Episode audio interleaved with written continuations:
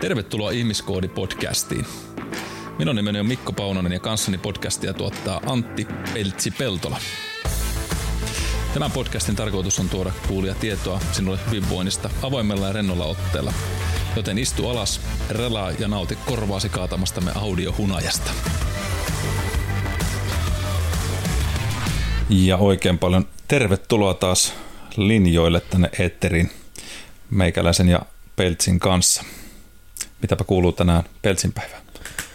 Aika lämmintä päivää pukkaa ja tämä meidän studiohuone on mun työhuone, johon paistaa, paistanut koko aamun aurinko. Että. Joo, mun ja, kainalatkin tunteisi. ja ovi on kiinni, ettei, ettei kuulu tassujen ropina, ropinaa nauhalla, niin täällä on ilmanvaihto ihan kymppi kautta kymppi. Tämä on, tämä on kymppi kautta kymppi, mutta ei, ei, tota, ei anneta se haitata. Vetää nesteytys kohdalla. Hmm, kyllä. Ja tota, joo, mekin on tämmöinen henkilö, että on sanonut monesti, että me on kaveri, joka hikoilee puhuessaankin välillä, että, tuota, että onko tämä nyt sitten huonoa kuntoa vai mitä tämä on, mutta on, on sellainen kaveri kanssa, että tykkään lämmöstä, mutta kyllä se täytyy sanoa, että, että välillä se on sitä, että varsinkin sitten, jos on huone liian kuuma, niin se on kyllä hyvin nopeasti tuskanen hiki päällä. Että, Joo, sama. Että, että, että kuivaillaan tässä otsaa sitten meidän huonolta vitseiltä tässä samaan aikaan, aikaan tota, ja toivottavasti – Toivottavasti ei tule lämpöhalvausta, mutta jos ruvetaan hourivasti puhumaan, niin sitten me luotan tuon Antin ensiaputaitoihin tuolla, että se pitää tämän miehen nesteissä. Se suone tippa. Tiedätkö, mikä on tutkimusten mukaan muuten paras keino hoitaa hypertermia, eli ylilämpöisyyttä, jos tarvii äkkiä laskea ruumiin lämpöä? Ihan hoito-ohjeet sanoo näin. Mm, nyt en kyllä osaa sanoa. Erään luennolla yksi luennoitsija sanoi, että heitä potilas järveen.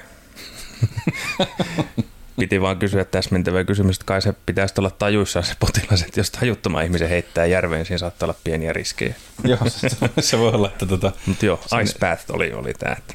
Niin no joo, se on totta toki, että tota, se, että löytyykö hetkessä järvi, mutta onneksi asutaan tässä tuhansien järvien maassa, niin mm, tämä on kyllä, helppoa. Kyllä.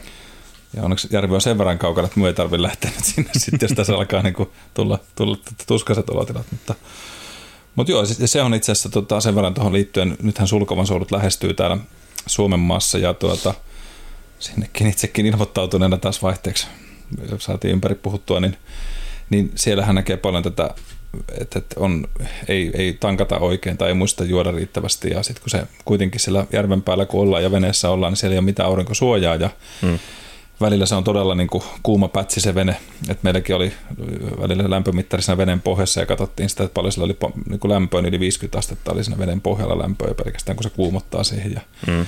ja tota, on niitä kesiä just usein, kun se asettuu tuohon heinäkuun toiselle viikolle, niin tota, se on sitä aurinkosta säätä aika hyvin tarjolla. Ja, ja vähän pelottaa jopa katsoa tätä säätiedotusta, että mitä se näyttää sinne kohta, kun tulee Forekan ennusteet. Siis sinällään just se, että kyllähän hieno ilma on kiva katsojille. Oh, totta kai. Melkein toivoisin sen semmoisen pienen pilvisen sää ja kevyttä vesisadetta välillä, että se, se on niin kuin paras soutusää siinä tilanteessa, etenkin sen 40 kilometrin kohdalla, kun rupeaa miettimään, että mm. Alkaa pikkasen kramppeja kolotella, vaikka mitä tankkaat suolaa, ja kun itsekin niin kuin sanottu, niin, niin, se hikoilun määrä on melkoinen. Ja sitä kun joskus on punninnut ennen lähtöä, ennen tank, kun on tehnyt tankkauksia, on painunut vaikka kolme kiloa enemmän, kun on tankattu nestettä mm. hiilareita kroppaa ja sitten tullut soutamasta pois ja ei kertaakaan tarvinnut pissalla käydä siinä matkan varrella mm. ja, ja tota, soutanut ja juonut silti parhaimpana kesänä jo 5,5 litraa nestettä sen 60 kilsan soudun aikana urheilujuomaa ja mustikakeittoa, mitä kaikkea olikaan. Ja me painoin se 2-3 kiloa enemmän. Me tuli maaliin ja punnitsin, että ne kilon kevyempi. Mm. Sitä voi miettiä, että kuinka paljon siinä on, niin kuin, tiedätkö, lähtenyt nestettä Kyllä. kertomaan. Että... Joo, sama se on viime kesänä. Esimerkiksi oltiin Anoppilassa heinätöissä. Mm. 30 jotain lämmintä ja pilvetön taivas ja pellollakaan ei sitä suojaa auringolta hirveästi ole. Ja vaikka kuinka juot, niin ensimmäisen kerran huomaat, että nyt on muuten vessahätä joskus illan suussa. Mm, kyllä. Seitsemän maita ja aamulla on kuitenkin kasilta aloitettu hommat. Että. Kyllä, just tätä, tätäkin niin kuin itsekin muistan sillä maalin tullessa, että sai käydä vielä syömässä. Siinä joi vielä kuitenkin ihan hyvin estettä ja muuta. Ja sitten muutamien tunteja päästä tarvitsisi vasta lähteä sinne vessaan. Että tavallaan on mennyt niin kuin tankkaus hyvin, että ei ole tullut ylitankattu, että pitäisi koko aika pissata ja, ja näin. Mutta sitten on se on, on aika liipasimella ollut välillä varmasti se, että mm. milloin tulee se, että että on nestehukka liian suuri ja tulee vatsakramppeja ja muuta. Että on onneksi Kyllä. säilynyt itse joka, joka vuosi siitä ja nyt olisi 20 soutukerta, niin katsotaan mitä käy, mutta, tuota, mutta että se, siinä näkee paljon näitä, että lähtee suoraan tiputukseen ja, ja mm. on, on niin aika huikeatakin tai hurjan näköisiä tilanteita, mutta tästä päästäänkin itse asiassa nyt sitten Aasin sillalla. Tämä on vähän vahingossa tämä keskustelu, mutta Niin Tänään melkein kaikki. Niin, niin, kuin, niin kuin melkein kaikki nämä aiheetkin ilmeisesti niin kuin lennosta Google, mm. Google että mitä tänään puhuttaisiin, ei vain. Mutta tota, puhutaan vähän siitä, että, että mitä huippusuorittamisen tila vaatii. Ja, ja siitä on vähän puhuttu tuossa jo aikaisemmissa jaksoissa, muun muassa tota, niin Peltosen Antin kanssa ja, ja sitä mindsettipuolesta, mutta nyt me ajattelen ottaa semmoisen isomman skoopin tässä Peltsin kanssa siihen, että mitä kaikkia tekijöitä on silloin, ja tässä on toki niin kuin vaan nyt top 12 lista.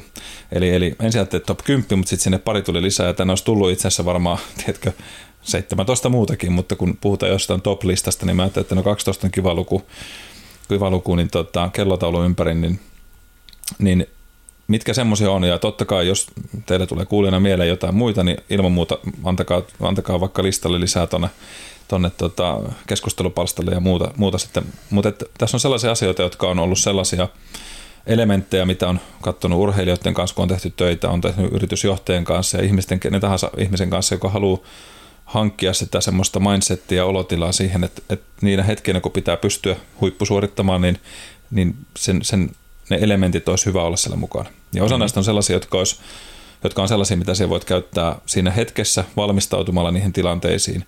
Ja osa tekniikoista on sitten, tai metodeista on sellaisia asioita, jotka pitäisi olla siellä elämän peruselementeissä mukana.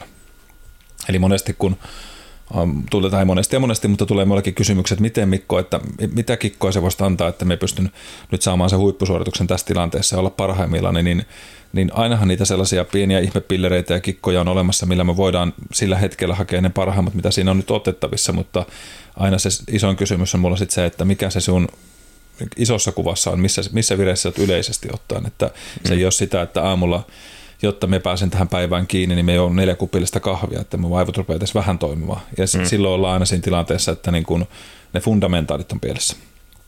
Mutta niistä ollaan tuolla puhuttu aikaisemmin, aikaisemmin, kun puhuttiin näistä hyvinvoinnin kulmakivistä, niin ne on siellä taustalla ehkä teille kaikille muistutuksena. Ja niihin pikkasen tuun, mutta jos ette ole kuunnelleet, niin käykää katsomassa ne hyvinvoinnin kulmakivet, niin siellä on, voisi sanoa, että se kaikki ruohonjuuritason asiat, mitkä vaaditaan siihen huippusuorittamisen tilaan. Ja nämä ei ole tärkeysjärjestyksessä sinällään, kaikki on toisilleen tärkeitä, mutta jos ykkösenä ottaisin jotain, mitä usein monesti kysyn, ja tästä on aikanaan tuossa yhdessä valmentajaseminaarissakin juttelin ja, ja kysyin tämmöisessä pöytäkeskustelussa, että siellä oli niin kuin NHL-valmentajia, siellä oli NBAsta ja oli vaikka mistä näitä eri, eri lajien huippuvalmentajia, niin sitten kysyin, että mikä on niin kuin teillä valmentajana semmoinen ajatus, mitä haluatte ajatella, että kun te saatte pelaajan sinne teidän tiimiin, niin – niin kun sitä lähdetään valmentamaan, niin mitkä elementit teistä on semmoisia tärkeitä varmistaa, että se, ne ominaisuudet on hyvä niin kuin tavallaan valmennettavissa ja mitkä tekee hyvää, niin kaikki sanoo sen, että ensimmäisenä sen pitää oppia palautumaan ja oppia niin kuin nukkumaan hyvin, koska muuten sille, se fysiikkaharjoittelun rakentaminen on täysin mahdotonta ja se pelin äly ja, ja kaikki se strateginen ajattelu, reaktioaika, kaikki siellä mm. kentällä näkyy, jos olet väsynyt ja sä oot alipalautuneessa tilassa. Ja kyllä me allekirjoitan sen, että, että se riittävä määrä unta on ykkönen monella tapaa siihen, että se vaikuttaa kuitenkin meillä siihen, että niin kuin kognitiivisiin toimintoihin, eli päättelyyn, aivojen toimintaan, reaktioaikaan, fyysiseen suorituskykyyn, yleiseen terveyteen. Itse asiassa tuossa eilen just keskustelin, keskustelin yhden, yhden tota, ihmisen kanssa siitä, kun sanoin, että, että mitä on sitten, jos me vaikka, että onko mitään haittaa, että me tykkään treenata myöhään illalla, vaikka nyt 11 jälkeen, 12 jälkeen jopa, mm-hmm. niin kuin puhutaan niin kuin puolen jälkeen yöstä, että silloin usein on niin kuin rauhallista kotona, lapset on nukkumassa ja ei ole mitään niin kuin semmoista häiriötekijää, niin hän, hän jumppaa illalla, että että tota, oli jossain vaiheessa lukenut siitä, että esimerkiksi niin kuin rasva palasi yöllä paremmin silloin, kun on treenannut illalla. Ja siitä sitten käytiin keskustelua, niin kuin sanoinkin, että, että sinällään niin kuin rasvan palaaminen ei ole niin yksioikainen, että nyt treenaat, niin sitten rasva palaa koko aikaisesti meillä kehossa riippuen siitä, minkälainen sun energiamäärä on suhteessa siihen kulutukseen, että, että se ei se pala, jos sitä syö sitten ylitäyteen itsensä ja vaikka kuinka treenaa, niin, niin siinä on yksi asia. Ja toinen asia on sitten, jos me verrataan sitten, että treenin hyötyvaikutteita, että, että illalla treenaaminen voi haittaa sitä unisyklejä siellä, että jos kovinkin raskas liikunta on, niin REM-uni ja N1-4 unisyklit siellä syvässä unessa voi, voi sitten häiriintyä ja, ja tota, tämmöinen non-REM sleep puoli, niin sitä jos niin kuin miettii niin kuin hyötyjen ja kokonaisvaikutuksen kannalta, niin ehkä se aikaistaminen treenille voisi olla parempaa. Mutta silloin tällöin, ja, ja jokainen meistä on yksilö, että jos kokee, että nukahtaa silloin paremmin, kun on vähän jotain tehnyt ja saanut itsensä väsyksin sillä, niin, niin mm-hmm. mitäpä sitä nyt sitten kiistämäänkään. Mutta yleisesti ottaen se uni ja, ja mikä haarukka suunnilleen, niin ää, tästäkin on paljon tutkimuksia, mutta nyt jos heitän semmoisen varmimman sanon, niin 6-8 tuntia on keskimäärin meille kaikille semmoinen niin kuin perusvarma määrä unta. Joku voisi sanoa 7-8 tuntia, mutta on yksilöllisiä asioita ja myöskin vuoden ajat vähän vaikuttaa siihen, että esimerkiksi kesäisin näin, niin tota, usein ihmisten unen tarve pikkasen vähenee, koska Mm, enemmän valoa. niin enemmän valoa ja, ja tota, se tuo sitten oman hormonaalisen boostinsa meille ja siitä itse asiassa tuossa tullaan puhumaankin tästä auringon vaikutuksesta tuolla tulevassa podcasteissa sitten, niin vähän, että mitä siinä on hyvä ottaa huomioon, miten auringonvalo meihin vaikuttaa ja, ja niin edespäin, mutta ei sitä tän enempää. Mutta tämä on sellainen asia, mistä ei mielellään tinkisi ja, ja Mm. et, et jos halutaan niin kuin, olit sitten toimitusjohtaja, olit sitten työntekijä tai mikä tahansa urheilija, niin, niin tämä on, unihygienia on sellainen hyvä juttu. Unihygienia. Mun Mm. tulee jotain ihan muuta mieleen tuosta unihygieniasta. No mitä, mitä sullistelle tulee? Nyt on pakko kysyä. No lähinnä tälleen hoitotyötä tehdessä, että mitä sitä voi vahinkoja sattua nukkuessa. Ihminen kun sammuu vaikkapa, niin Ai että. Kattelee puroa siellä yöllä. mm, puros olisee, puros olisee.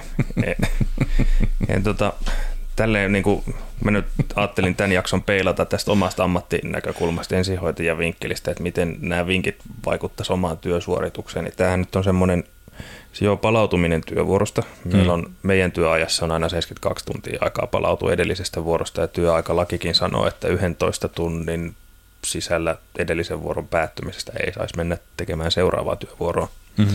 Se on ihan lainsäädännössä silleen koitettu huomioida, että lepoa tulee riittävästi. Mutta sitten siellä itse töissä ollessa, kun vuoro on 24 tuntia, niin siinä on, on lupa ja on ihan viisastakin koittaa levätä, Hmm. hmm. nukkua sitten mahdollisuuksien mukaan, mutta keskimäärin varsinkin näillä kiireisemmillä asemilla, niin eihän sitä unta koskaan saa mitenkään mm. tuommoisia määriä. Et edellinen vuoro mentiinkö kolmen maissa yöllä nukkumaan, mm. Mm. ja herättiin puoli seitsemältä seuraavalle tehtävälle.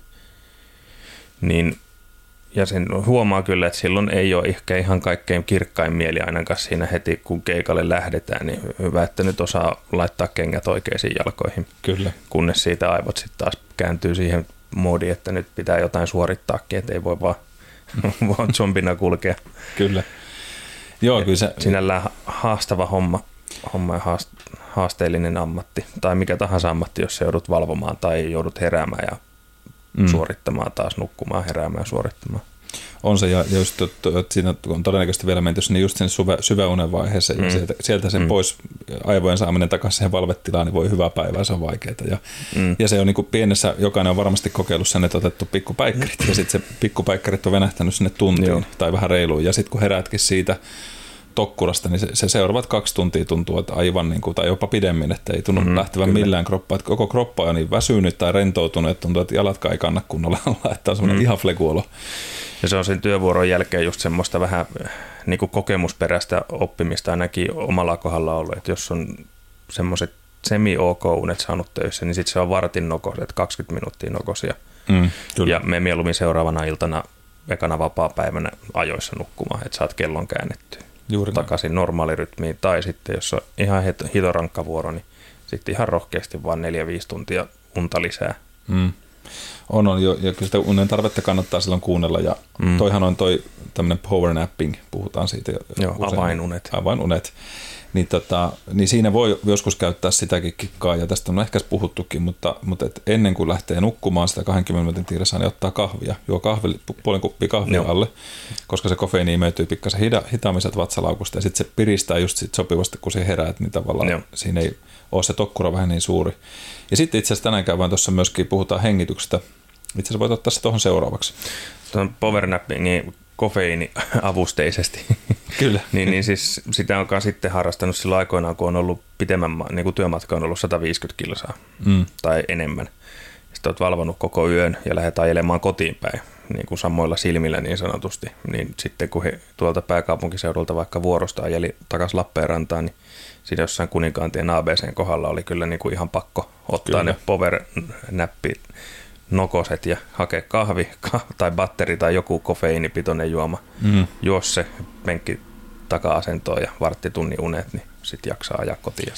Joo, se yllättävän paljon auttaa se 15 minuuttia. Sitten jos miettii, miettii itsekin, että kuinka paljon sillä voi oikeasti niin kuin omaan elämään vaikuttaa silläkin, että nukahatko mm. siihen rattiin vai käytetty nyt 10-15 minuuttia siitä, niin. että et nukahat todellakaan sinne, niin on se iso ero.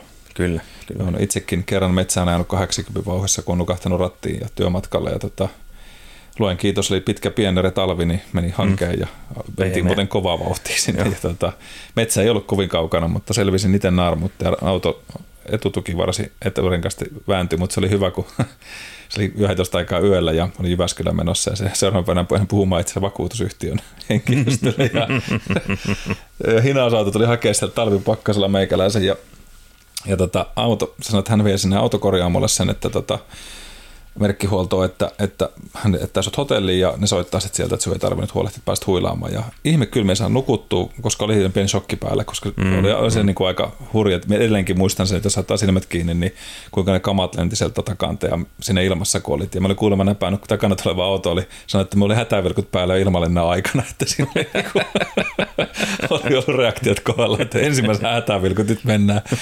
niin, tota... Et sen varoituskolmi ole hypännyt asentaa äkkiä tievarteen takaisin auto. en ihan kerennyt, mutta harkitsin. niin, no. tota, niin, niin ä, aamulla sitten, me nukuin varmaan sen 4-5 tuntia, mutta sitten aamulla meni sinne pitää sitä luentoa, ja luento kun loppui, niin autokorjaamasta soitettiin, että olisi valmis se auto, ei muuta kuin autolla takaisin kotiin. Ja, no niin. ja tota, se oli kyllä niin kuin, siis uskomaton säkä, ja ei ollut, oli vähän niskat jumissa, mutta ei käynyt mitään pahempaa. Ja se meni niin pehmeästi, että ei järpäkitkään lauennut. Joo.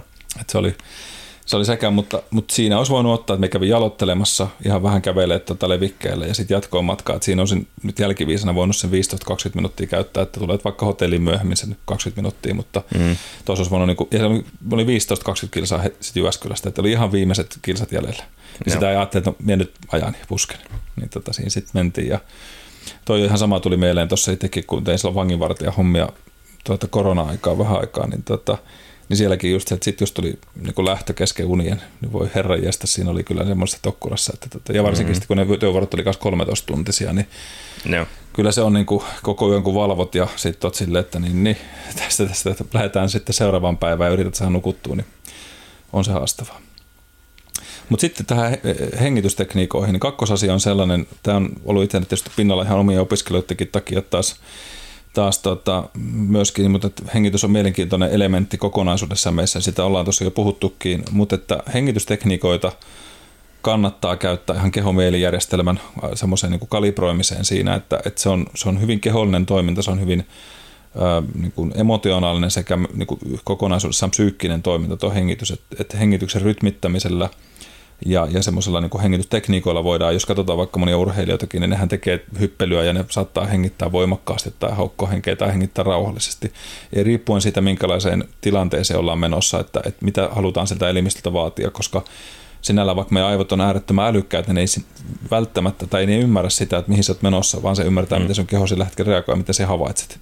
Et esimerkiksi niin kun kiivaasti hengittäminen, niin automaattinen tulkinta, että okei, nyt tapahtuu jotain, missä täytyy nostaa adrenaliini ylös kehossa ja pistää niin kuin mm. elimistö käyntiin. Kun jos se taas hengität rauhallisesti, niin silloin se tulkinta on se, että ei tässä ole mitään hätää. Harvo meistä hengittää piru rauhallisesti, jos leijona juoksee tuossa perässä, niin silleen, että mm. nyt me voidaan rentoutua tässä tilanteessa. Se kai, kai, joku senkin pystyy, mutta Chuck Norris varmaan todennäköisesti, koska se leijona juoksee karkuun. Että, tota- mm, nimenomaan. mutta tota, mutta mut mitä yleensä tämmöisiä niin hyviä keinoja, jos haluatte kokeilla, niin on esimerkiksi pallea hengitystyylinen ajatus, eli vatsaan asti hengittäminen. Jos halutaan esimerkiksi tavallaan, jos on esimerkiksi voimakkaasti stressaava tilanne ja sun pitäisi lähteä niin kuin keskittyä johonkin palaveriin ja saada fokus päälle, niin että kuinka se saat itse niin kuin fokusoitua, nostettua vähän niitä energiatasoja, mutta ei liikaa piikaten, niin puhutaan tämmöistä box breathingista, eli niin kuin neljän sekunnin hengityssyklistä, neljä sekuntia sisälle, neljä sekuntia hengenpidätys, neljä sekuntia uloshengitys, neljä sekuntia hengenpidätys.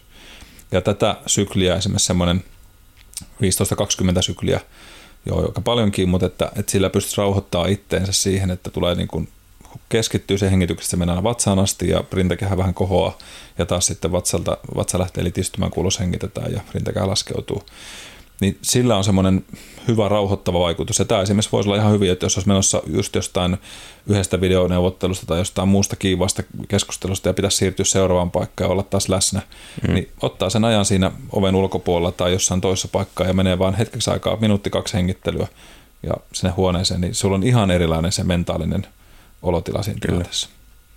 Ja nämä on itse näitä on käyttänyt paljon, että silloin kun joutuu haastaviin neuvottelatilanteisiin tai semmoisen, missä mun pitää olla tosi fokus asiakkaiden välillä tai joku tiukka tilanne, niin, niin valmentaja näkee, että se pitää pystyä se fokus saamaan, niin kyllä se on aina palkinut, kun pikkasen pysähtyy.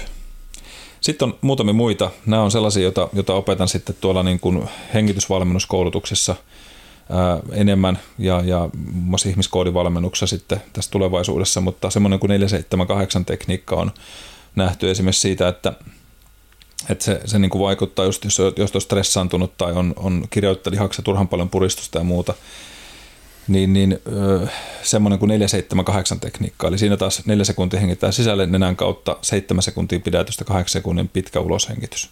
Mutta siinä ei tule sitä pausseja taas sisään uloshengityksen kautta. Ja noin kolme minuuttia, kun hengitetään tälleen, se, se rauhoittaa, rauhoittaa sitä kehoa myöskin siellä, siellä puolella ja, ja tota, saa aikaan semmoisen niin kuin stressitasojen laskemiseen ja, ja semmoisen hermostuneisuuden rauhoittamiseen. Et nyt jos puhutaan tavallaan sitä, joku voisi ajatella, että no mitä hittoa, että eikö tässä puhuta sitä huippusuorittamista, että nythän pitäisi olla niin kuin parhaimmillaan ja, ja tota, mm. niin kuin se attack mode päällä, niin joo, totta kai. Ja nyt sitten, jos halutaan tämmöistä niin kuin stimulointia sinne kehon enemmän, että minun pitäisi päästä sinne voimakkaaseen suoritustilaan, niin niin, niin puhutaan tämmöistä kuin coffee breathing, eli kahvihengitys, ja tämä tuli mm-hmm. tästä mielenkiin siinä, että, että mitä siellä tavalla on voidaan käyttää, niin on esimerkiksi se, että puhutaan niin kuin, nopeasta hengityksestä, eli tehdään niin, että me pyritään just nimenomaan saadaan sitä, sitä veden painetta ylöspäin, kehoa rytmitetty ylös, niin se esimerkiksi suun kautta hengittäminen on silloin se keino, eli silloin unohdetaan sen nenän kautta hengitys, joka on taas enemmän parasympaattisen hermoston puolelle menevä. Ja tota, ää, sillä pyritään vähentämään vähän sitä typpi, tota, niin happipitoista tässä veressä, tai niin kuin, ää, veren, no joo, Kyllä. Eli tiputetaan vähän alaspäin ja pyritään hengittämään vaan äärettömän nopeasti sillä voimakkaita uloshengityksiä noin, noin 10 kertaa, sitten pieni paussi, 10 sekunnin hengenpidätys, 20 kertaa, 20 sekuntia paussi, 30 sekuntia nopea hengitys ja 30 sekuntia paussi.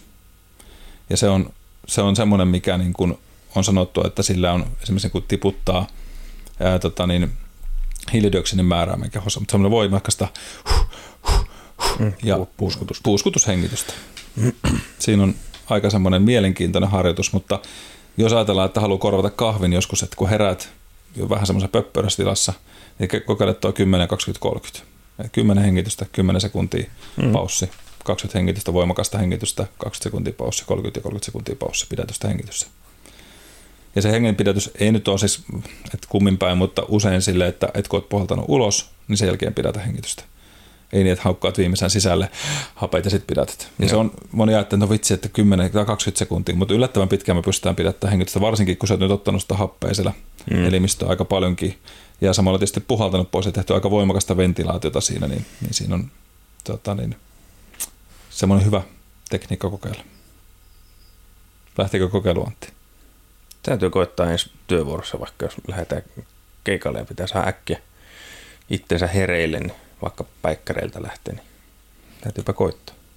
Joo, siis voi sanoa, että on, on ollut tota, niin, niin, niin itse tavallaan niin ollut ihan hauska kokeilla tuota. Ja semmoisen rytmi, jos miettii, että mitä se olisi, niin sanotaan yleensä, että niin kun, öö, se tahti olisi vähintään 30 hengitystä minuutissa yli oleva. Mm. Eli, eli silloin se olisi niin kuin sekunti sään, sekunti ulos. Mutta se voi olla vähän nopeampaa, jos haluaa ajatella sitä silleen, että, että siinä tulisi niin kuin semmoista hyvää tahtia sinne sitten. Mutta ei tarvii niin lä- lähettämällä lähteä, että lähtee tajuparkkiin, mutta, mutta huomaa ainakin itse sen, että tulee semmoinen vähän niin kuin pistelevä tunne elimistö. Eli rupeaa kihelmöimään ja, ja mm, tota, poskia pistelee, niin se on ihan mielenkiintoinen. No sitten, äh, hengityksen liitännäinen asia usein liitetään, niin on numero kolme on mindfulness ja meditaatio. Ja nämähän voi yhdistää keskenään esimerkiksi siihen box breathingiin tai, tai vastaavaan, että, että keskittyy siihen oman mielen fokusointiin, mielikuvaharjoitteluun ja tämmöiseen niin kuin mindfulnessiin, semmoisen hyväksyvään, sallivaan, sallivaan ajatteluun, että, että antaa niin kuin niitä ajatusten tulla, tarkkailla ja sitten antaa niitä taas mennä ja pysäyttää sitä, rauhoittaa sitä mieltä.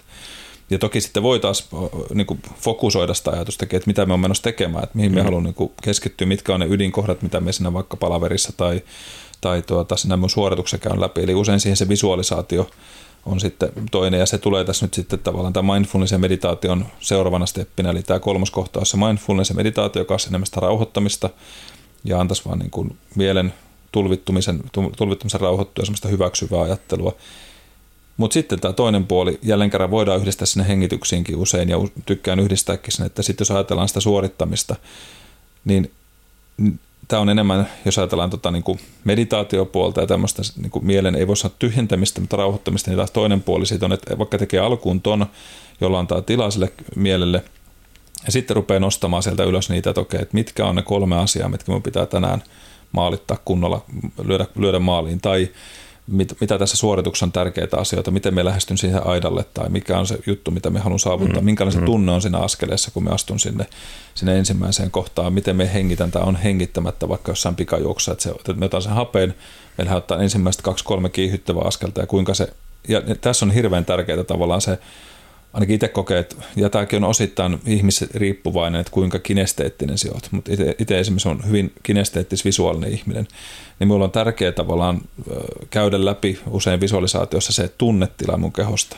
Mm. Ja saatan esimerkiksi niin kuin koskettaa sitä kehon osaa ja, niin kuin mielellä, vaikka silmät olisi kiinni, niin muistuttaa se tai puristaa käsiä nyrkkiin tai muuta, että se on semmoinen, jollekin se voi olla taas auditiivinen puoli, että tarvii sen musiikin tai jonkun muun, hakea niitä äänitunteita, miltä tuntuu vaikka se, kun se, vaikka nyt pistooli laukee, kun lähdetään lähettimellä tuossa lähtöviivalla, mm. että kun se ääni tulee, että miltä se, miltä se tuntuu, tai mitä ne ikinä nyt onkaan, tuoksut voi olla joillekin ihmisille, eli esimerkiksi sekin on ollut semmoinen maailma, mistä, mistä myöhemmin tulee, että, okei, että siihen visualisaatioon ja, ja siihen niin kuin harjoitteluun voi tulla ne niin kuin aistituntemukset ja välttämättä ei tarvitse olla, että sun täytyy joku aisti niin kuin nyt tässä tilanteessa niin haistella, mutta se pystyt mm. palaamaan siihen muistikuvaan hajusta. Tästä muuten puhuttiin joskus kun puhuttiin Oliko viime vai äänestä, niin, toisessa jakso? Kyllä, puhuttiin sitä äänestä ja sitä tuoksuasioista, niin nämä on tosi kivoja ja, ja nämäkin vaatii harjoittelua, että osalle ihmistä niin tämmöinen mielikuvaharjoittelu on todella kaukana ajatus. Ja muistan mm. yhtäkin tämmöistä äh, huippujohtajaa, kun valmensin, niin käytiin hengitysharjoituksia ensin läpi ja hänelle se oli tosi ahistava kokemus alkuun, ennen kuin hän ymmärti, että okei, ei, ei tämä, niin kuin, tässä ei ole mitään vaarallista tai muuta, että sitten pääsi siihen tilanteeseen, että uskalti niin kuin rentoutua ja antaa sen niin kuin harjoituksen vaikuttaa. Ja sitten kun lähdettiin jotain niin kuin mielenohjauskeinoa käyttää, niin, niin sanoi, että hän oli niin kuin tosi vaikea saada kiinni tästä. Että hän on niin suorituskeskeinen tietyissä asioissa ja se struktuurin muuttaminen oli vaikeaa, mutta sitten kun päästiin siihen tilanteeseen, että saatiin muutettua sitä ajatusta ja opettiin tämmöisiä mentaalisia harjoitteita, sanoin, että kyllähän on huikea vaikutus siihen, miten hän pystyy olemaan enemmän läsnä tai on mm. kirkkaampi ajatus siinä hetkessä, kun pitää, pitää masinoida puoli tuntia tosi intensiivistä työtä. Ja, ja tämä on just niitä asioita myös, että kun näitä tekee, vaikka että pysähtyy tekemään sen hengitysharjoituksen tai pysähtyy, että okei, nyt me keskeytä hetkessä aikaa, me palautan itteni tähän tiettyyn tilanteeseen, niin se tekee myös sitä tärkeää varianssia, että sieltä on koko ajan puskemassa kahdeksan tuntia koeta, ajatella, että nyt me pystyn olemaan jatkuvasti huippusuoritustilassa. Eli täytyy myös muistaa se, että tähän huippusuorittamiseen vaaditaan niitä palauttavia hetkiä, että, että okei, joku laji saattaa kestää sen 10 tuntia, 12 tuntia, 6 tuntia, mutta että siinäkin se jaksottaminen siinä, että missä kohdassa, mä antan esimerkin vaikka se sulkava soutu, niin kyllähän ne huiput soutaan sen 60 kilometriä sinne 5, 5 tuntia 20 minuuttia about, mutta ei ne vedä koko aika täysillä vaan siellä tulee hetki, jossa ne vähän rauhoittaa sitä soutuvauhtia, niin tietää, että okei, tässä kohdassa on tyynempää, tässä me otan vähän aikaa takaisinpäin tankkaa energiaa, ja sitten me otan mm. taas pikkasen vetoa lisää, että jos sä vedät koko ajan siellä VK2-alueella, niin sulla on maitohappoa aina kroppa ja se on kuitenkin viisi useita tunteja suoritus, niin ei sinne kukaan niin kuin, harva pystyy vetämään täpöllä koko aikaa sillä niin top-levelillä. Et valitse ne kohdat, missä otat ne irtiotot ja milloin peesaat, milloin teet ne niin kuin, omat peliliikkeet. Jos katsot vaikka jotain maratonikin, niin on se vähän semmoista ihmissakkia. Mm, niin, että niin. joku ottaa vetovastuun ja sitten jossain kohdassa katsotaan, että jollakin on isompi kyky vaan pitää se vauhti yllä, sitten muut tippuu. Ne ei vaan enää pysty mätsäämään siihen, mutta tämä on ihan samalla tavalla, jos puhutaan mentaalipuolesta, niin, niin, niin sitä täytyy sitten aaltoliikettä siellä katsoa, että milloin se, milloin se oma vireystila pystyy olemaan parempi. Josta tullaan siihen, että numero vitonen olisi tämmöinen tehokas ajanhallinta. Tämä on, tämä on vaikeaa, ainakin allekirjoittaneille. Ja se kalenteroinnin taito, että miten paljon me käytämme mihinkin aikaa, mikä on nyt se juttu, mitä me pitää tehdä, että me saada monta asiaa yhtä aikaa. Koska se kuitenkin sen suorittamiseen on, on yksi asia, että niin kuin hyvän suoritustasoon ja semmoiseen kapasiteettiin, että se osaat jaksottaa sen sun oma elämän ja miettiä, että okei, tossa ne mun parhaat vireystilahetket. Vaikka esimerkiksi treenaamisessakin, se on mulle itse asiassa helppoa. Se on niin paljon omempaa, että, että mihin aikaan, jos me pitää tehdä voimaharjoitus ja että me on paras vireystila, niin kyllä me tiedän, että onko me niin kuin lähdössä aamulla salille vai illalla salille esimerkiksi. Että on siinä, mm. on siinä ainakin itselle eroja. Ja, tota, ja, ja myöskin uskon, uskon siihen, että myös tämmöisiä, niin kuin, jos ajatellaan työtä tai muuta, niin mihin siellä puukkaat ne sun palaverit, mihin kellonaikoihin, niin on sillä väliä. Ja jos ei pysty itse siihen vaikuttaa, ja varsinkin jos olet jossain päättävässä roolissa tai semmoisessa, jossa sun pitää olla se, se jo, jo, jolla vaaditaan se hyvä vireystila, niin, niin, niin valitse ne omat pelikentät oikein, milloin sä teet ne sun omat, omat tota, tärkeät hetket. Pystyykö teidän työssä tekemään tämmöisiä valintoja? Eipä juuri. Sovitaanko, että vain ennen kello 12 on sydänkohtaus potilaat? Mm. että älkää niin yöllä nyt. Sitten ei heti ruoan jälkeen, koska silloin verenkierto on mahassa, niin, niin silloin ajatus luista, niin älkää silloin soittako hätänumero. Kyllä, palvelunumerot on kiinni hetken aikaa. Se on se siestä. Siestä, joo. Joo, ei sitä oikein pysty valitsemaan. Mutta sitten taas jos ää, nämä ajanhallintaa ja kalenterointia jää miettimään, että kyllähän se niinku huomaa, jos vaikka no itse tykkää laittaa ruokaa. Jos, mm. jos sen pistää liian hankalaksi, että sulla on yhtä aikaa, koetat suorittaa kolme jotain uutta reseptiä, niin suuri todennäköisyys on, että joku menee vihkoon, mm. kun ei riitä kapasiteetti hoitamaan kolmea uutta asiaa yhtä aikaa. Ei pysty putkia aivan multitaskaamaan. Mutta kyllä se sama pätee sitten makrotasolla, jos miettii, että on, on niin sanotusti liian monta rautaa tulessa, niin se ei vaan onnistu. Mm. Et sit joko yksi tai useampi asia alkaa, alkaa mennä vihkoon, kun ei vaan niin kun kapasiteetti riitä, riitä kaikkeen. Et se on ihan sama vika itselläkin kuin sulla, että pitäisi osata paremmin kalenteroida ja, ja ajastaa tai niin kuin allokoida sitä aikaa niin, että saisi esimerkiksi aina yhden homman aina kerrallaan maaliin. Mm, kyllä. On, on. Ja, siis, ja sitten jos on vähän tämmöinen yes man syndrooma, mm. niin se, se tekee aina asiasta vaikeaa, että itse kuulun siihen porukkaan ja on oppinut nykyisin olemaan enemmän se, että, että okei, mihin mulla on oikeasti aikaa, mihin mä haluan sen laittaa, mm. että me pystyn niin kuin, toimittamaan sen, mitä me lupaan. Ja enimmäkseen nykyisin jo paremmin, että, että tavallaan ja eri osa-alueissa se vaan niin kuin näyttäytyy eri tavalla, että niin kuin sanottu turvalla laitetaan muoti jossain aseessa, voit olla hyvinkin skarppia ajanhallinnan kanssa, mutta osassa se vuotaa tosi pahasti, että, mm. että on, on sellaisia haasteita. Ja kyllä itselläkin just to, että, että niin kuin mitkä on ne must win battles tavallaan tällä hetkellä, mihin mun pitää laittaa se aika suurimmaksi osaksi, mitkä on sitten niitä, että jos jää aikaa, niin tehdään sitten näitä asioita. Niin kyllä, se, kyllä se, niin kuin, siinä on vieläkin harjoiteltavaa, mutta kyllä täytyy sanoa, että esimerkiksi toi Trello on ollut aika pelastus tietyissä asioissa, mm. että se on niin kuin muistuttanut esimerkiksi semmoista asioista, mitä kuuluu niin kuin tähän meidän projekteihin ja muuhun, että, että sitä pysyy ainakin semi hyvin niissä aikatauluissa. Mm, että, jos, totta kai niin kuin välillä tulee sellaisia, että, että on, on puolin toisen niin kuin elämässä kiireitä, jotka on, on, on aina tietyllä määrin tärkeämpiä, niin sitten annetaan olla ja oteta stressiä niistä asioista. Että, että se on minusta niin kuin inhimillistäkin, että, että asiat ei niin kuin kaadu siitä, että joku asia muuttuu hetkellisesti. Tai ainakaan toivon mukaan aikaa. Ja sitten, sit, no ei, ei suoraan ansana siihen, mutta sitten taas numero kuutosessa, kun ollaan menossa, eikö näin? Niin joo, mun, mun laskuja kyllä. kyllä. Sama mekin täältä ruksin näitä, niin, niin kun ei olla yksin tässä maailmassa kuitenkaan, jos ei halua to- toimia huipputasolla ja suorittaa tämmöistä niin huippusuoritustasoa pyrkii, niin ehdottomasti sitä sosiaalista ja emotionaalista mentaan tämmöistä henkistä tukea vaaditaan siihen, että ei olla yksinään asioissa ympäröi ihmiset ystävillä, semmoisilla hyvillä kannustavilla tyypeillä, mentoreilla jotka, ja valmentajilla, jotka niin kuin pystyy boostaamaan sinua saamaan sitä motivaatiopiikkiä, että semmoisia henkisiä sparauskavereita. Että kyllä e- esimerkiksi itsekin, niin kun tässä on ollut aika haasteellista, haasteellista niin kuin tietyt taistelut omassa, omassa ammatissaan ja semmoisessa uudelleen nahkan luomisessa ja uuden luomisessa, niin ihan kullanarvosta on se, että on sellaisia ihmisiä ympärillä, jotka pystyy sanoa, että hei, ei mitään, että hoidetaan toi homma, me auton tossa ja, ja tota, tiedätkö Mikko, että anna mennä vaan, että toi menee hyvin ja usko, usko vaan siihen, mitä sä teet. Koska helposti, jos sä jäät yksinäsi niiden ajatusten kanssa ja niiden epäilysten kanssa, niin moni asia voi jäädä sille, että se hyvänkin aihe jää vaan sinne piirongilaatikkoon, kun mm. että no, ei muista tähän tai ei tätä kukaan kiinnosta tekemään. Jos et sä ikinä tiedä, niin mistä sä tiedät. Ja tämä on se, mitä mä monelle saarannut, mutta nyt kun sitä on itsekin joutunut tarkastelemaan niin on, on, on, on tota, ei kukaan meistä ole luodin kestävä tässä ja sen takia tämä on niin kuin ehdottoman tärkeä asia, että, että moni urheilijakin, niin on se oma tiimi, joka pitää huolen niistä tietyistä struktuurista siinä ympärillä, että sen ei tarvitse huolehtia kaikesta kuin siitä vaan, että se pystyy itse tekemään ne tärkeät asiat ja se ympärillä oleva muu massa hoitaa sitten sen muun ympäristön. Samahan se on yrittä, yrityksessäkin, niin siellä on, jokaisella on oma roolinsa, että se koko yritys voi huippusuorittaa, olla niin kuin siinä omassa, omassa tekemisessään hyvässä kärjessä ja se mm-hmm. juna toimii tavallaan molempiin suuntiin. Ja ja, no sitten mennään tästä tavallaan vähäksi aikaa vieraille tuonne niin fyysiseen maailmaan, eli numerossa niin, niin, niin on tämä fyysinen kunto.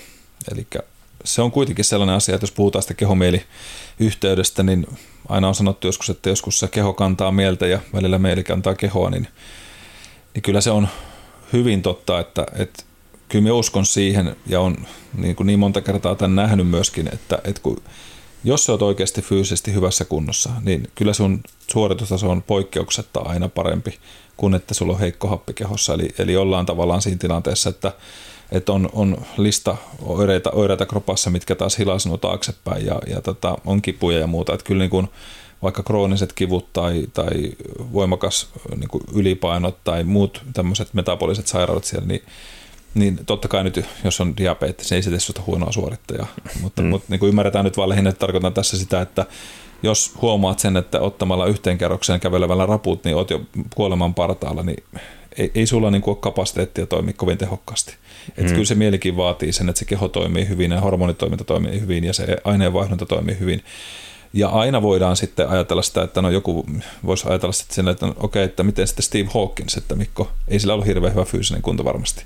Ja sen mieli oli ihan käsittämätön. Niin totta kai löytyy näitä promillen niin outcasteja, jotka tekee jotain ihan käsittämätöntä. Ja, ja tässä en tarkoita sitä, että sun täytyy olla niin kuin, revitty kolmen prosentin rasvoissa oleva toimitusjohtaja tai oman elämässä toimitusjohtaja.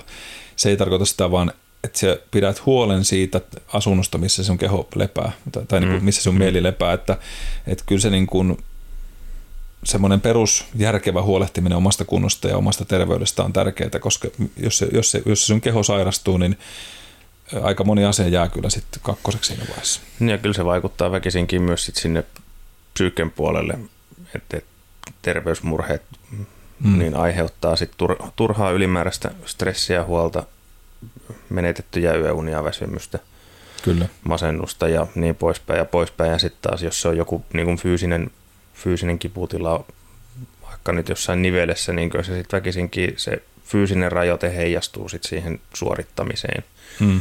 Että se jossain vaiheessa, tästäkin on puhuttu aiemmin, että sä rupeat sitä yhtä puolta varomaan ja taas rupeaa toinen puoli kompensoi ja, ja sit sitä kautta myös se suoritus, oli se nyt sitten työsuoritus tai mikä vaan, niin käy tai muuttuu huonommaksi, heikkenee. On, ja sitten se krooninen kipu, niin kyllähän sitä ainakin itse tiedän, kun on sen todella tiukan selkävamman kärsinyt ja siinä oli välilevyt, välilevyt jyskytti aika kovaa ja yöt meni siinä, että oli kipujen keskellä ja ei sen oikein kunnolla nukuttu ja se oli koko aika se kipu päällä.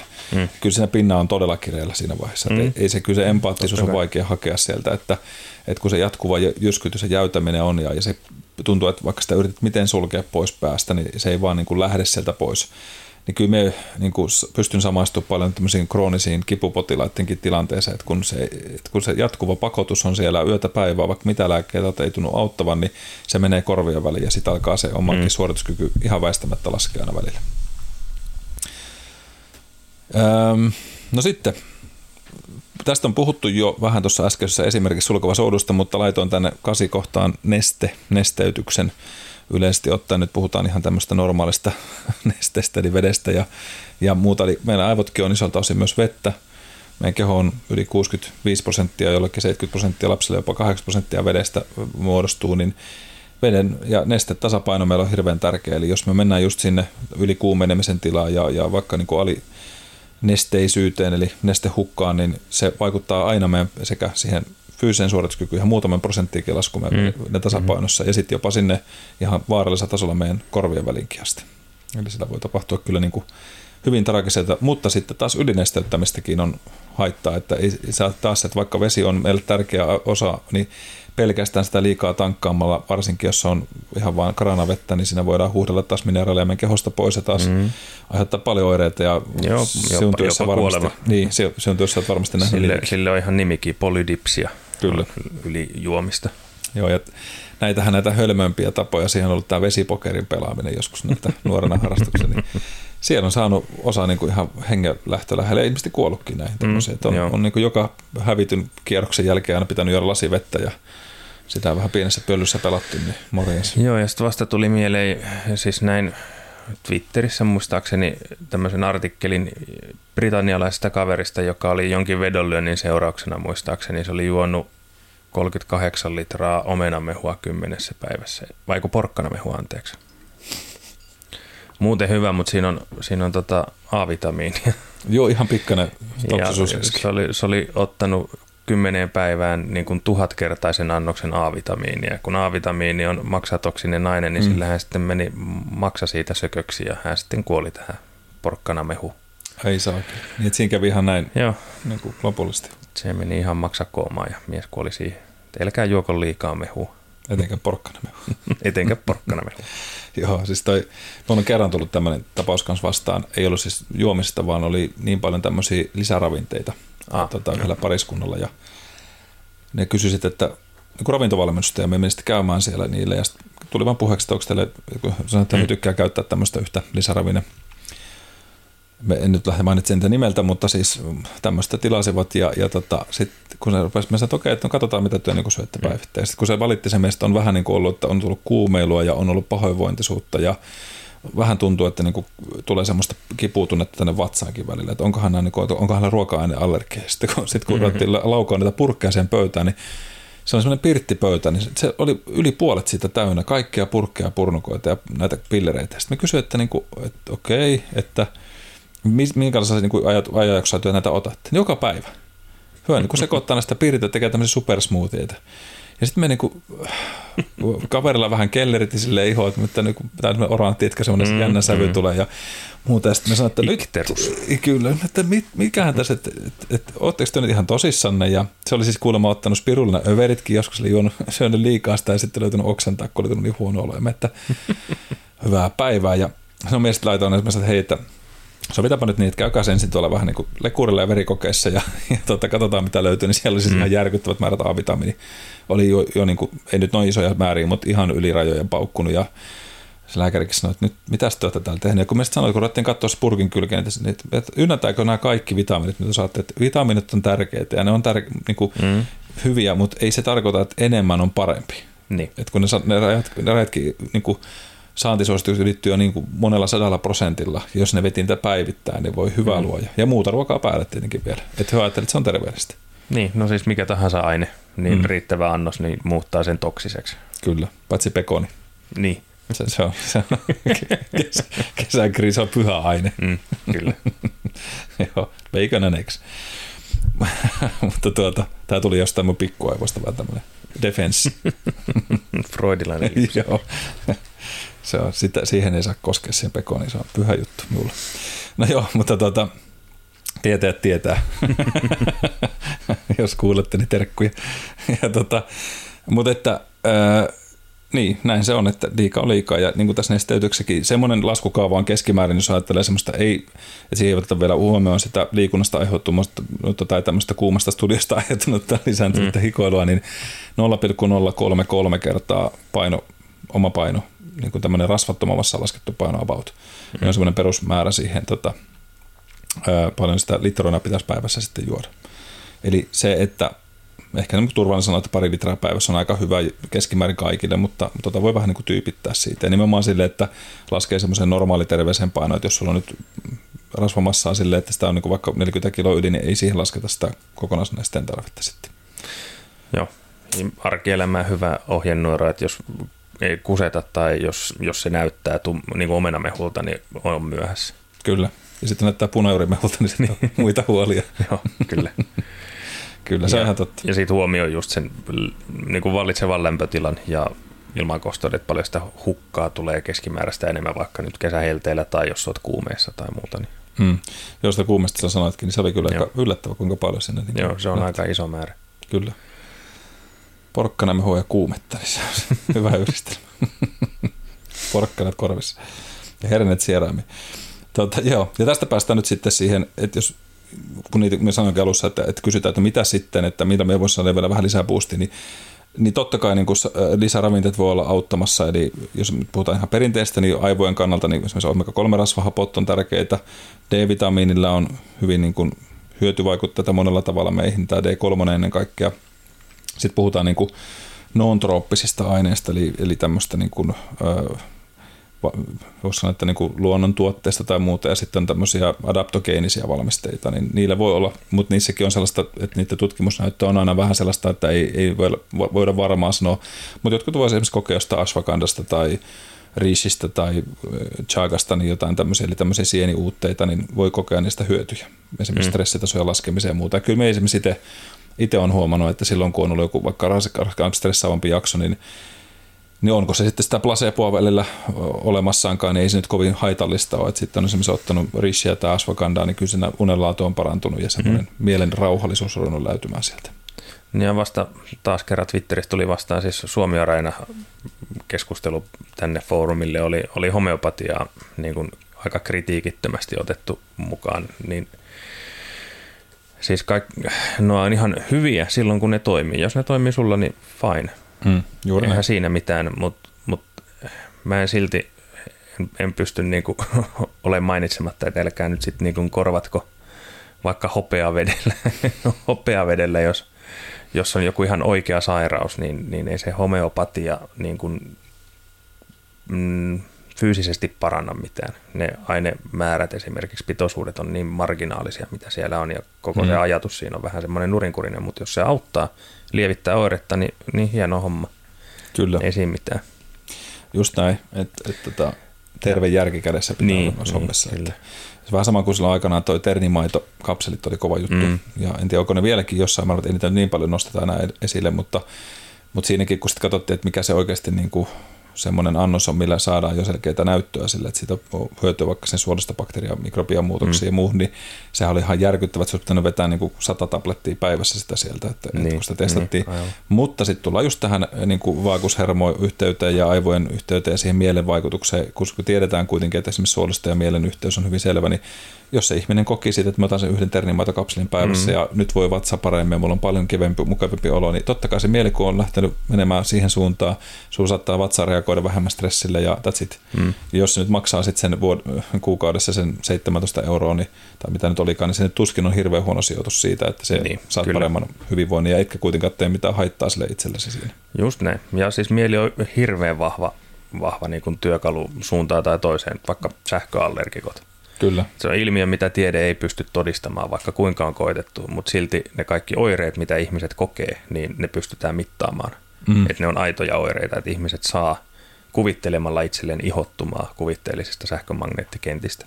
Kyllä, kyllä. Mutta kun on niin vahva ajatus siitä, että nyt se on se magneettikenttä on täällä ja nyt tulee ihottumaa, koska on magneettikenttä, niin se myös tulee. Mm. Nyt se pätee myös hyvässä. Kyllä, kyllä, just näin. Onneksi maamagneettikenttä, jos saattaisi hottumaan, niin, niin pitäisi muuttaa kuuhun. niin, kyllä. Tai elää semmoisessa Faraday-häkissä koko elämä. niin, sekin on aika hieno. No joo, mutta mut just näin, ja, ja tota, nämä on just asioita, joissa niinku pitää vaan nostaa tavallaan kädet pystyy, että et no anna mennä vaan, jos se ei haittaa sun elämää, niin that's it. Ja jotkut meistä on, niinku, toi, toi on itse asiassa toi sähköallergia mielenkiintoinen, koska osa meistä on on myös herkempiä just noille asioille, että, että saa esimerkiksi jotain migreenintyylisen kohtauksen. Onko siinä sitten kuinka paljon sitä uskomusta, onko se jotain muuta, niin mm. millä sen sitten lähdet kumoamaan kanssa suoraan? Että... Niin, no ainakin mitä mä oon aiheeseen perehtynyt, niin sokko-tutkimuksissa ei ole niin kuin pystytty näyttämään mm. toteen sitä ilmiöä, että se olisi todellinen, siis niin kuin aiheutuisi Kyllä. siitä sähkömagneettisesta säteilystä. Mm. Ota ja go figure siinä vaiheessa, mutta näinpä. No sitten tota, ää, numero 10 Joo. Ö, on tämmöiset, jotka liittyy osittain nyt tähän vähän aiempaan, mutta vielä enemmän sitten, jos puhuttiin visualisaatiosta ja siitä niin kuin harjoittelusta, mielen, mielen kautta harjoittelusta, niin ollaan samankaltaisissa asioissa, mutta yksi, mihin me uskon itse myös vahvasti, on rituaalit ja semmoiset niin rutiinit, mitkä muodostuu.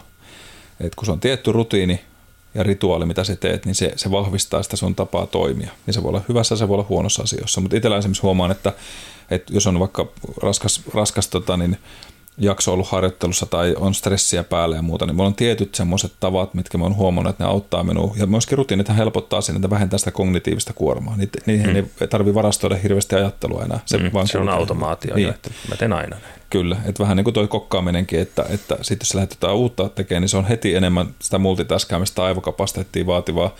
Ja jos sä lähdet muuttaa jotain vaikka, niin kuin esimerkiksi tässä oli yhden juoksen kanssa käytiin just vasta tämmöinen konsultaatio läpi, oli tota, vähän haasteita tuolla Akilesenne puolella ja muuta, ja, ja katsottiin niitä, että nyt on tiedossa niin kuin useampi, useampi kisa tässä, tässä nyt ihan lähiviikkoa aikana ja lähikuukausien aikana, ja sitten mietittiin, että, että sitten kysyikin, että no miten sä näet, että jos otetaan semmoinen pitempi valmennus tässä vaiheessa, että onko, onko niin hyvä aloittaa nyt. Ja sanoin, että, että jos mies saan ehdottaa, niin, niin ei puututa siihen sun ison kuvaan harjoittelussa juurikaan, että juokset sillä tekniikalla nyt, kun juokset, otetaan pieniä korjauksia, tehtiin siihen ja katsottiin vähän erilaisia mittauksia, että mistä se akillisena ongelmat syntyy ja tehtiin muutamat harjoitteet ja saatiin se vähenee sille. Me sanoin, että okei, tein näitä sinne, otan nämä rutiiniksi mukaan mutta se kaikki muu, mitä sä tällä hetkellä teet, niin ei ole järkevää tässä vaiheessa, kun on kilpailukausi, niin mun hypätä siihen mukaan ja sanoa, että hei kuule, muutetaan toi unirytmi ja lähdetään muuttaa sun alkuharjoittelua ja lähdetään puuttumaan näihin, koska mm. sitten se menee ihan täysin pieleen, että nyt menet sen kisakauden läpi, läpi ja käytä näitä, että me saadaan se niin kuin suurin ongelma taklattua, että se pystyt kuitenkin kilpailemaan, kipe, kipe, niin kuin, että et vahingoita itse siinä ja saada sakillisen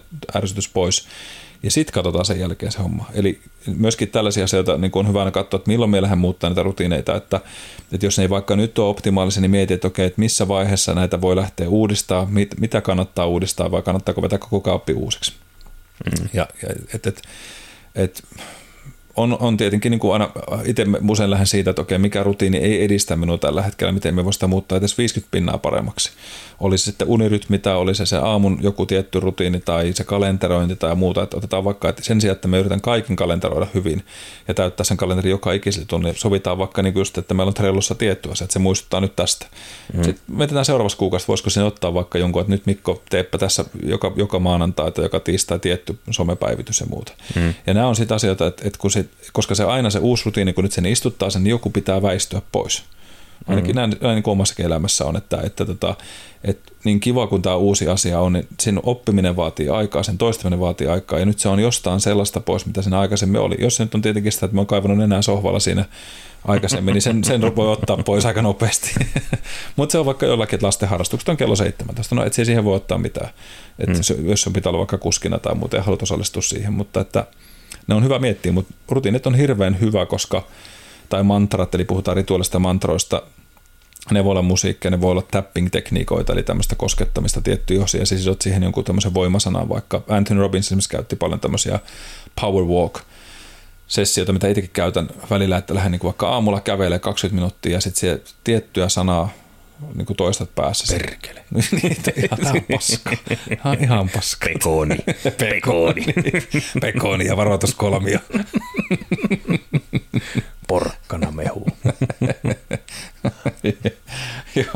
Mistä sä tiesit nämä kaikki? Luen soko avointa kirjaa. Nämä p alkavia. Per, perkele, porkkana ja pekoni. No niille pärjää aika hyvin. Niin kolme pensaita. Et jos olette lähes lenkille, niin se pitää pystyä puhumaan puuskottamatta. Ottakaa toi perkele, pekoni ja punajuurimehu ja porkkana. Se on aika hyvä. Joo. Mistä nämä tulee nämä jutut? Mutta kyllä se rutiinit taas kelaa sit aikaa taaksepäin niin kuin uintiaikaa, kun kilpaili, niin se oli hyvin tarkka systeemi. Tästä on ehkä myös tästäkin puhuttu joskus. Mm. Että siellä oli aina ämpäri lähtöpallin takana. Niin kuin nallas vettä, että sai itse niin kuin ihon kostutettua, niin se oli aina vasen käsi, oikea käsi, vasen jalka, oikea jalka. Ja sitten rintakehälle ja sitten pään yli selkään. Mm. Ja sitten lopulta kasvot. En tiedä miksi. Sitä mä tein 12 vuotta. Mutta ei huono. Niin, ei aina niin, samalla lailla. Se on just tämä rutiini. Sitten Sitä... olikin hankalaa, kun oli jotkut pienemmät kisat, missä ei ollut niitä ämpäreitä, ja sitten piti mennä sinne altaan reunalle niin kuin koittaa niin sieltä, sieltä oikeassa järjestyksessä kauhoa vettä itsensä päälle. Niin. Se on yksi P muuten tuosta rutiinista pois. No. Paleksit. Eikö se ole tärkeimmät miehille, kun menee kylmään veteen? Mm, kyllä. Kauhean kohta. Mutta niin, joo, siis mutta mut toisaalta varmaan siitä sait tietyllä semmoisen tar- niin kuin hyvän tunteen siihen. Mm, se oli se niin kuin, no just se rutiini, että se niin kuin, saiko se sitten mieleen siihen moodiin, että nyt lähdetään kilpailemaan ja mie- mm. mieli ja fokus siihen hommaan. Että. Teit sä sitä normaalireenissä vai teet sä aina vaan sen kilpailussa? Kilpailuissa vaan. Niin just. Eli no silloin se liittyy siihen just, että Joo. tässä tilanteessa me teen tämän, koska tämä on se suoritus, mm, mihin on menossa. Kyllä. Ja varmasti toki niin kuin sit jossain kilpailun valmistavissa suorituksissa, kun lähti uimaan joku nopeus, niin sinne olisi voinut vaikka tehdä sitä samaa tai mm. teetkin, mutta – Joo, kerran uimareille ei ollut 20 Ämpäreitä. vuotta sitten vielä varaa mielenvalmennukseen, että olisi joku osannut kertoa tämmöisiä, tai kellään osaamistakaan. Mutta ämpäreitä oli varaa. Ämpäreitä varmaan. Tokmannista. Valmentaja käynyt jonottaa niitä siellä, kun avattu uutta liikettä. äkkiä me seura tarvii nyt näitä. Mutta tota, joo, mut, ja sama niin kuin just tuolla kiekkopuolella, sitähän on se, mikä se on se jääkiekko leikekirja tai mikä, tämmöinen joku kirja, missä kerrotaan just näistä kaikista mm. niin siinä oli hyvä kanssa se, ja kyllä se niin kuin maalivahdella ihan uskomattomia rutiineita, mitä ne tekee. Ja se mm. NHL maalivahdella ja no monella muullakin, ne oli ihan fanaattisia ne jutut. Niin. Jotkut on varmaan pikkasen liioiteltuja, niin kuin, että oliko se Jääkär vain mukaan, että vaihtaa joka välissä hanskat aina joka vaihdossa. Uudet hanskat käteen, niin kun lähdet pelaamaan. Sillä on useammat no. parit siellä mukana ja ne pitää olla kuivat. Ja... Tästä oli Kimanttia podcastissa Timo sen, eh, Kimmo joskus kertoi just omalta uraltaan, mitä on tullut vastaan, niin oli semmoisia, että ei voi käyttää tietyn väristä kuin tiettyä erkkaa, siis pitää Joo. olla aina valkoista erkkari. Ja sitten kun joku piilotti kaikki valkoiset erkkarit pukkarista, niin sitten menikin pasmat ihan solmuun ja mailat poikki. Kun... Niin, tämä on tässä. Mm. Joo. Ei pysty. Ja tuossa näkee, että kuinka vahva se uskomusajattelu meillä mm. on siellä taustalla. Että jotenkin jopa niin ulkopuolella voisi sanoa, niin kuin nauraa sille tilanteelle, ihan kamaan, että toi mm. nyt er, erkkari, että se ei oikeasti määritä sun pelitaitoja. Mutta kun se on jollekin se, se voi mm. olla se jää tuntuma, mikä sieltä erkasta tulee nyt. Ja nyt se ei tunnu samalta kuin se on musta. Ja se voi olla iso osa uskomusta, mutta mm. menee perikkoon niitä. Ja sama on, jos katsoo vaikka jalkapallopelejä, kun pelaaja tulee vaihtoon, mm. niin jokainen tulee vähän eri tavalla. Voi niin olla, että tehdään joku ristinmerkki, hypätään kolme kertaa vasemmalla jalalla ja sitten vasta oikein jalkakenttään, kun tullaan siitä tota, sivurajan yli ja tämmöisiä kaikkia omia uskomuksia. On, on ja, ja, ja vaikka keskiviivaan ei ihan koskettaa, että sitä astutaan yli aloitukseen tai muuta, niin se on tosi, tosi metkoja juttuja. Ja... Yhden vielä sanon hauskin, mitä on nähnyt jääkiekossa on se, että kun on alkulemmittelyt, niin mä en muista, oliko se Tyler Segin, eli pelasi ainakin muistaakseni Dallasissa viimeksi niin oli semmoinen, että hän halusi olla aina viimeinen, joka lähtee jäältä pois, kun lämmittely mm. loppuu. Ja sitten vastustajan joukkueessa on joku, jolla on sama tapa, niin sinne pelaa kivisakset paperia sieltä omista nurkkauksista. Niin, kumpi? Joo, kumpi pääsee ensinnä pois, kumpi joutuu poikkeamaan omasta tavastaan. Joo, mutta se on ihan, ihan hauskaa, hauskaa, että se huumori yhdistää tavallaan myös mm, rutiini yhdistää asioita ja ja siihen perustuu tässä toisaalta se pelaajan häirintä, että osahan tehnyt se, että ne haluaa rikkoa se vasta rutiineita. Mm. Ja sillä saadaan se vähän järkytettyä sitä, siitä omasta toiminnastaan pois. Mutta että tätä voi myös niin itse tykkää vielä sinne arkeenkin, että kyllä me useinkin kanssa just sitä, että miten siihen valmistaudut, mitkä ne sun rutiinit on. Joillekin saattaa olla se, että kun ne menee johonkin palaveriin, niin laittaa tietynlaisen asun päälle, koska ne, se mm. tuntuma on kehossa erilaisempi. Ja totta kai, niin myöhemminkin, että jos me laitan puvun päälle itselle, niin, niin se fiilis on erilainen siinä, siinä tilanteessa, että miltä se puku tuntuu ja tuntuu ehkä skarpimmalta kun et se menet jossain mm. rikkinäisessä verkkareissa jonnekin, jonnekin muualle. Että se asetelma muuttuu ja se, se, niin kuin se kehollisuus muuttuu siinä tilanteessa aina sitten myös. Tämän takia oli koronan jälkeen hankala mennä takaisin koululle hommiin, kun piti laittaa housut oli tottunut jo siihen. Etänä opetti, niin ei näkynyt kuin rintakehästä ylöspäin, niin voi olla shortseista tai bokserit jalassa. Jos on rikkinäistä homer niin, kuka, on se hyvä, kun barssit. Hetkinen, jotain muuten unohtaa tänään päältä. Koko matkan miettinyt. Ihan kuin olisin unohtanut jotain. Niin, mutta eihän sitä kojelaudastakaan näy autossa. Niin, ei. voi ihan tu- turvallisesti ajella tuolla, että freedom. Joo, sitten joutui takaisin häkkiin taas. Mutta totta, kyllähän se varmasti muutti, niin kuin monikin on nauraskellut tätä, että se pukeutumis dress code taas piti palata takaisin. Mm.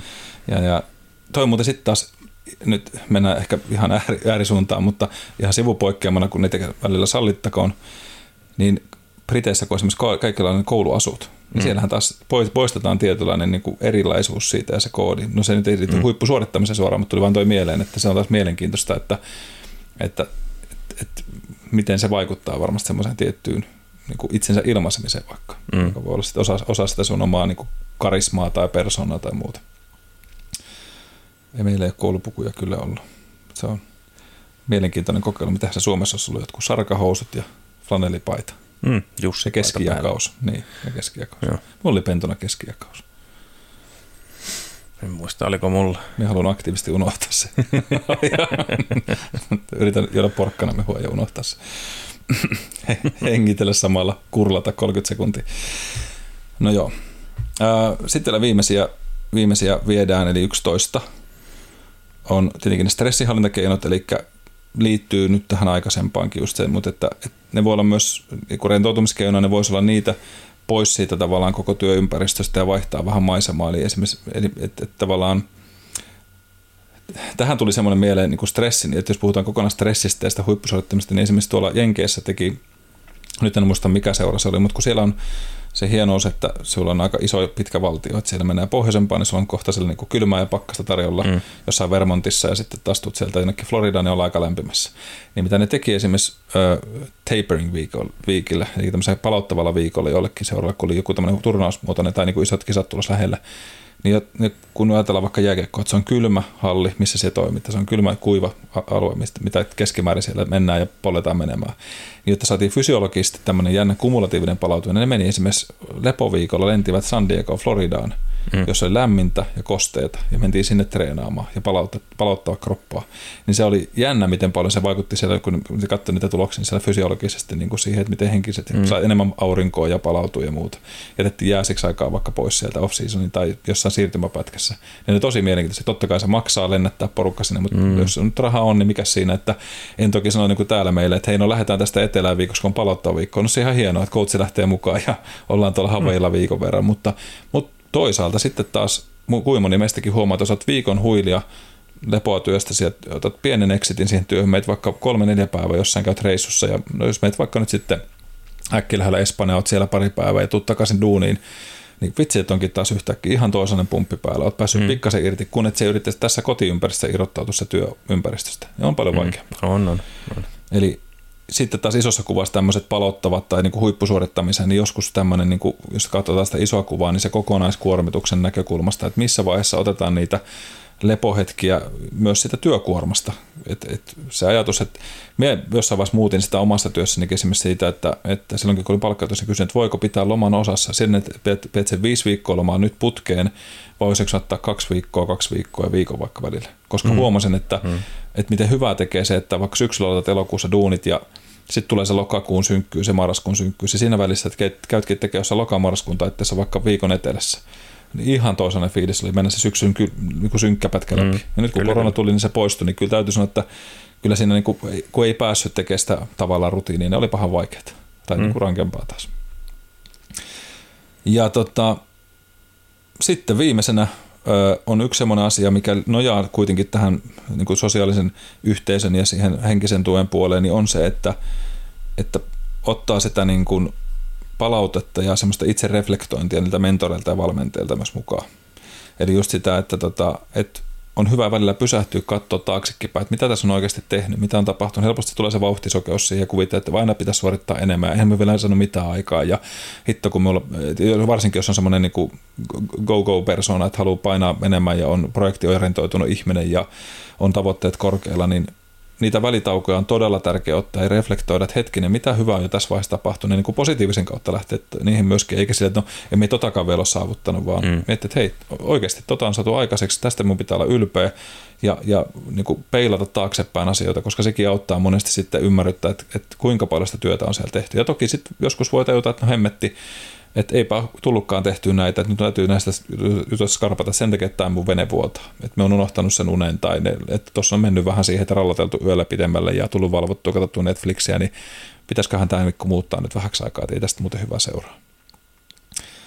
Sen verran vielä heitän takaisinpäin seiskakohtaan, oli kuten fyysistä kunnosta puhuttiin, niin sitten olemassa semmoisia niin kehon voima-asentoja, mitä voi käyttää, että jos ajatellaan just sitä, mitä siitä pirskottelit vettä, mm. kroppaa mm. muuta, niin on sitten olemassa ne semmoiset niin Superman-asennot, missä voi poseerata vähän kapeiliassa kädet lantiolla ja ottaa semmoisen niin voima-asennoista voisi puhua tai on niitä, että minkä takia ihmiset saattaa vaikka laittaa kädet tuonne niskan taakse ja avata kyynärvarsia auki sivulle, niin tulee itse varmempaa oloa, tai kuinka siellä sijoitut siinä huoneessa, tai minkälainen asento sulla on sitten, niin ne on sellaisia, niin kuin, jota kannattaa joskus miettiä, että millä, mikä se mun kehonkin positio ja asento on. Et silloin aikanaan, kun olin teatterilla pari vuotta tuli tehtyä tämmöistä harrastelijateatterista aina sitten sen kaupunginteatterin yhteistyöhön, niin siellä harjoiteltiin paljon sitä niin kuin siellä tavan takana, että miten se päästä siihen rooliin, minkälainen asento se otat, miten tuut siihen hartiat eessä lysyissä roikkoa vai ei, niin se asetti sulle tietynlaisen henkisen muodon, eli mm. metodinäyttelemistä tai, tai muuta, että sulla on tietyt tavat niin kuin päästä sinne sisälle siihen, että mitä sä haluat tehdä. Niitä kannattaa myös miettiä ja niistä on esimerkiksi hyviä kirjojakin kirjoittamista kehon, kehon asennoista ja googlettamalla löytyy paljon, niin en lähde niitä nyt käymään läpi tässä, mutta, mutta se piti tuossa vielä mainita, kun puhutaan sitä fyysisyydestä, niin myös sillä on iso tekijä sitten olemassa. Mutta siinä oli 12 lista, kaikki ne vivahteineen, mitä tässä tulikin. Ja, tota, ja, ja toivottavasti näitä, näitä, näistä jotain sellaisia tuli mieleen itsellenne, mitä voitte tehdä, jos haluatte hakea semmoista huippusuorituksen tilaa. Ja, ja tota, jos näistä joku aihe erityisesti kiinnostaa, niin pistäkää ihmeessä viestiä ja otetaan syyniin. Ja niin kuin sanottu, niin jos haluatte oppia jostain kyseistä esimerkiksi hengitystekniikoista ja näistä, niin niistä, niistä sitten kyllä tietoa piisaa täältä päästä enemmänkin ja voidaan näihinkin vielä palata lisää sitten tulevaisuudessa syvemmin, mutta tässä vaiheessa toivotellaan kaikille kuulijoille niin oikein mukavaa yön tai päivän tai aamun jatkoa. Kiitoksia, että olette linjoilla. Ensi kertaa. Ensi kertaa.